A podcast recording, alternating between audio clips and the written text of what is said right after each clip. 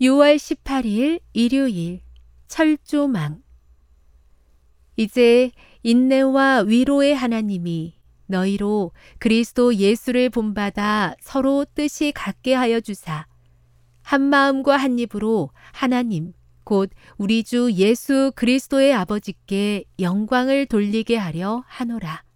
로마서 15장 5에서 6절 울타리는 사람을 나누고 분리한다. 울타리를 중심으로 이쪽 사람과 저쪽 사람으로 편이 갈리는 것이다. 그런데 관점을 바꾸면 울타리는 연합의 상징이기도 하다. 1918년 6월 18일 프랑스 르아브르에서 태어난 미셸 쿠오스트는 가톨릭 사제이자 1954년에 출간된 베스트셀러 삶의 기도의 저자이기도 하다.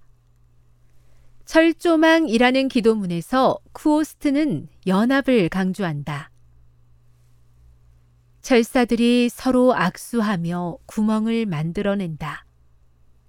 구멍들이 일그러지지 않게 철사들은 서로를 단단히 얽어맨다. 그렇게 구멍들이 생기면서 울타리가 만들어진다.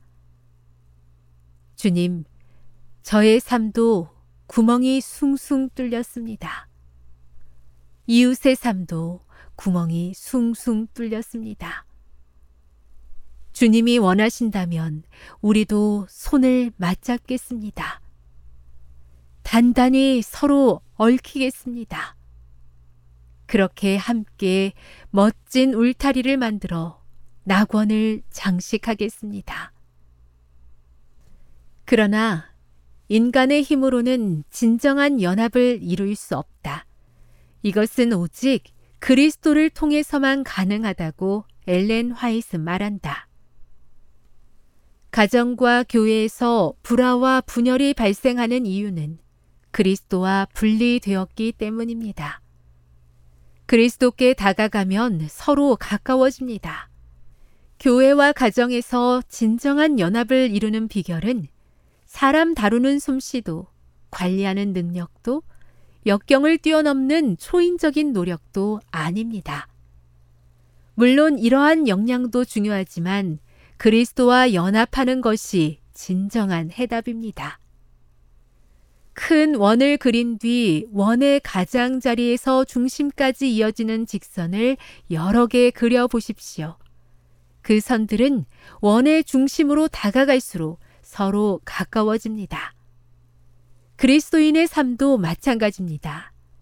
우리는 그리스도께 다가갈수록 서로 가까워집니다. 하나님의 백성이 화목하게 연합할 때 그분이 영광을 받으십니다. 그리스도와 연합하면서 가족과 교회가 서로 가까워지기를 바란다.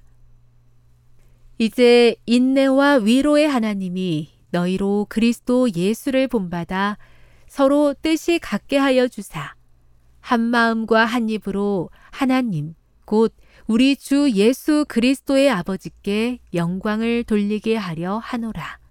로마서 15장 5에서 6절. 세계 선교를 위한 기도 제목입니다. 캄보디아의 박성현, 손미현 선교사 부부의 기도 제목인 운영 중인 국제학교의 미국 대한학교 협회 가입 절차가 잘 진행되도록 함께 기도해 주세요.